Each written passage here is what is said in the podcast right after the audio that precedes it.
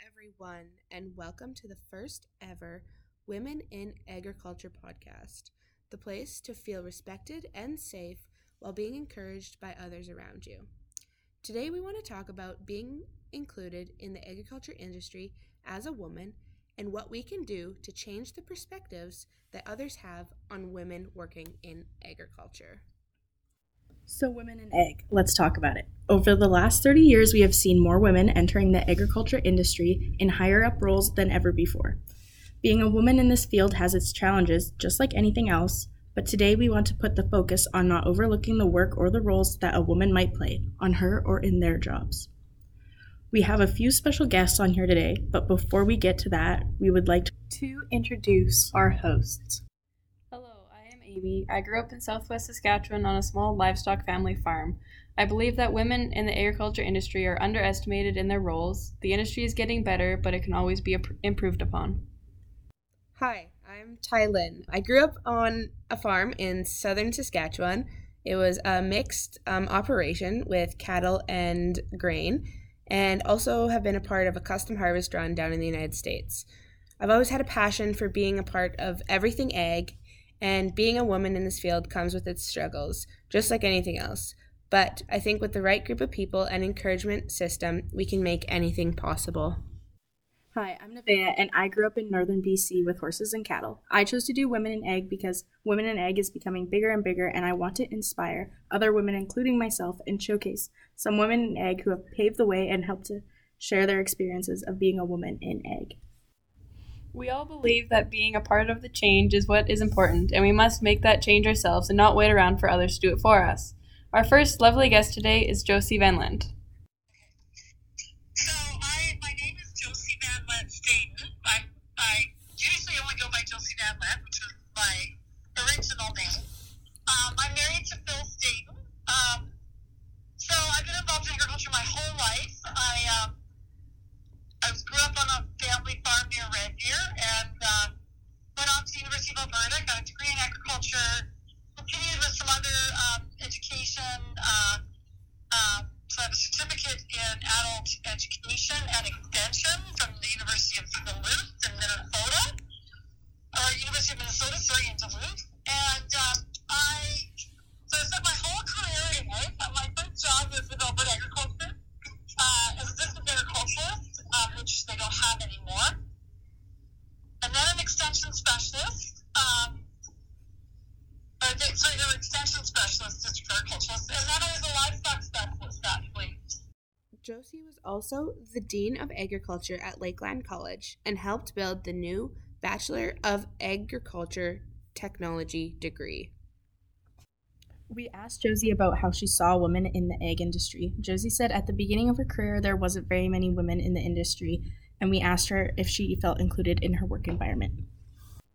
I've had the odd uh, you know, interaction or challenge around being a woman in ag.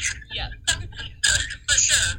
Um, and when I started uh, so many years ago, like in, you know, 1982, um, when I graduated, um, you know, I a lot of people would react to my, you know, I remember going to a meeting, um, seed cleaning plants. The seed cleaning plants at that time were owned by the province, one third. So I go to their board meetings and I represent the province as one third. And the first meeting I went to, um, it was actually up at the plant at Marwayne, which is a little town just north of, northeast of Vermilion. Yeah. And uh, the meetings were held all men. There was like about 10 board members, and including me, and the rest were all men. And when I walked into the room, there was a Playgirl calendar hanging on the wall. and I had to sit right across from it. Like, so I had to stare at like Miss April, you know, in all her glory, right? Of the D, double D glory. I had to stare at her through the whole meeting. and I Throughout the whole entire conversation with Josie, we found that no matter where she was or who she was with, she never let anyone intimidate her and get in her way. We asked if she faced any challenges in her career, and she brought up salespeople, assuming she was not part of the decision making on the farm. Oh my God, I'm so glad you asked that question because unfortunately, yes. And I'm kind of shocked by, I'm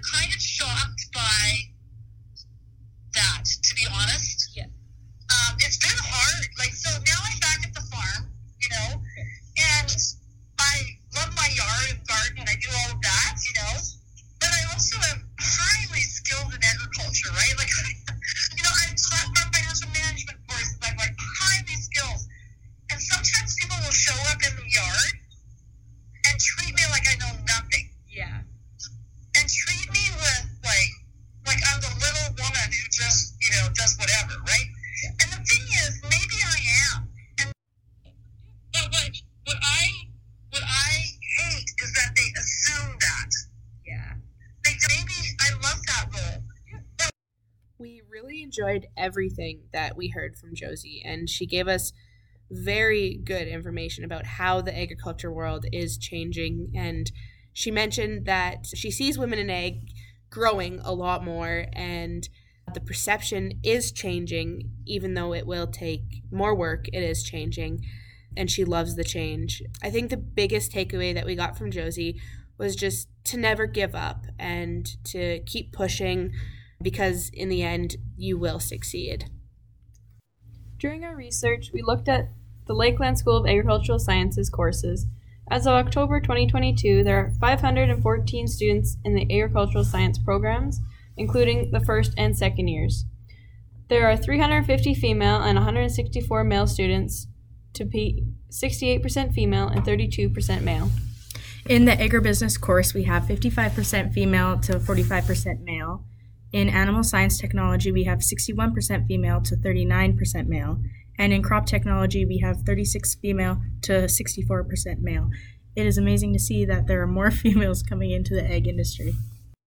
It really is a great time to be a part of something more than uh, just another job. So, we wanted to talk to somebody who um, stepped into the role as a farmer and see what her point of view of agriculture was. Sinclair. I currently am a full time farmer. And how I got here was right after college, I went and took a sales job. And I was there for 10, almost 11 months, I believe.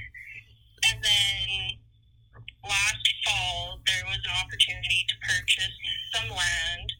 And we had, like, my dad was given first chance at it because he had rented the land pretty much all of his life. But he's also gotten to the age where he doesn't want to take on that 25 year mortgage. Yeah. So then he offered it to me if I was at all interested in that. And I mean, I've kind of been watching for the opportunity in our area since I was 18.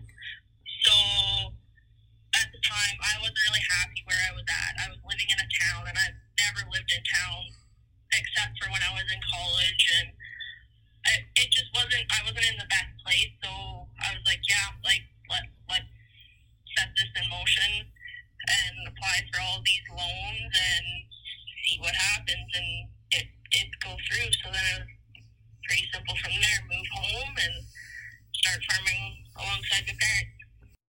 We asked Alissa if she felt women were included in the decision making process when it comes to agriculture. yes and yes and no. I myself, I was always one to kind of use my voice and like, speak up. Like I wanted to be heard, so you just have to kind of have that push behind you to say, "Hey, my feedback is important. I'd like you to listen to what I have to say, and then maybe like have a discussion about things." Really, that's all. Like you don't go from being a baby to an adult in a week or whatever. Like you have to take those baby steps to get there, right? We the same question to Alissa about getting assumed that she isn't part of the decision making on the farm. Hundred percent yes. No, and that that was kind of a shocker to me. Like when I first came back, I don't know. Respect is just a big thing. Like I, I just want people's respect. I don't care if you like me or not. I just want okay. I respect you. Our big takeaway from Alissa was that if you do the work and put in the effort, that you can accomplish your goals, no matter how far stretched they might seem.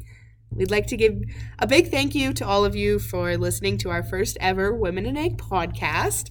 And to finish things off, we have a little bit of a quote from our dear friend Josie. if you do the hard stuff now, life gets easier. If you do the easy stuff now, life gets harder. We would like to thank our guest today and give a big thanks to women who have stepped out of their comfort zone to prove that even though it may seem hard to get past the looks, if we put in the time and effort, we can do something greater than ever before.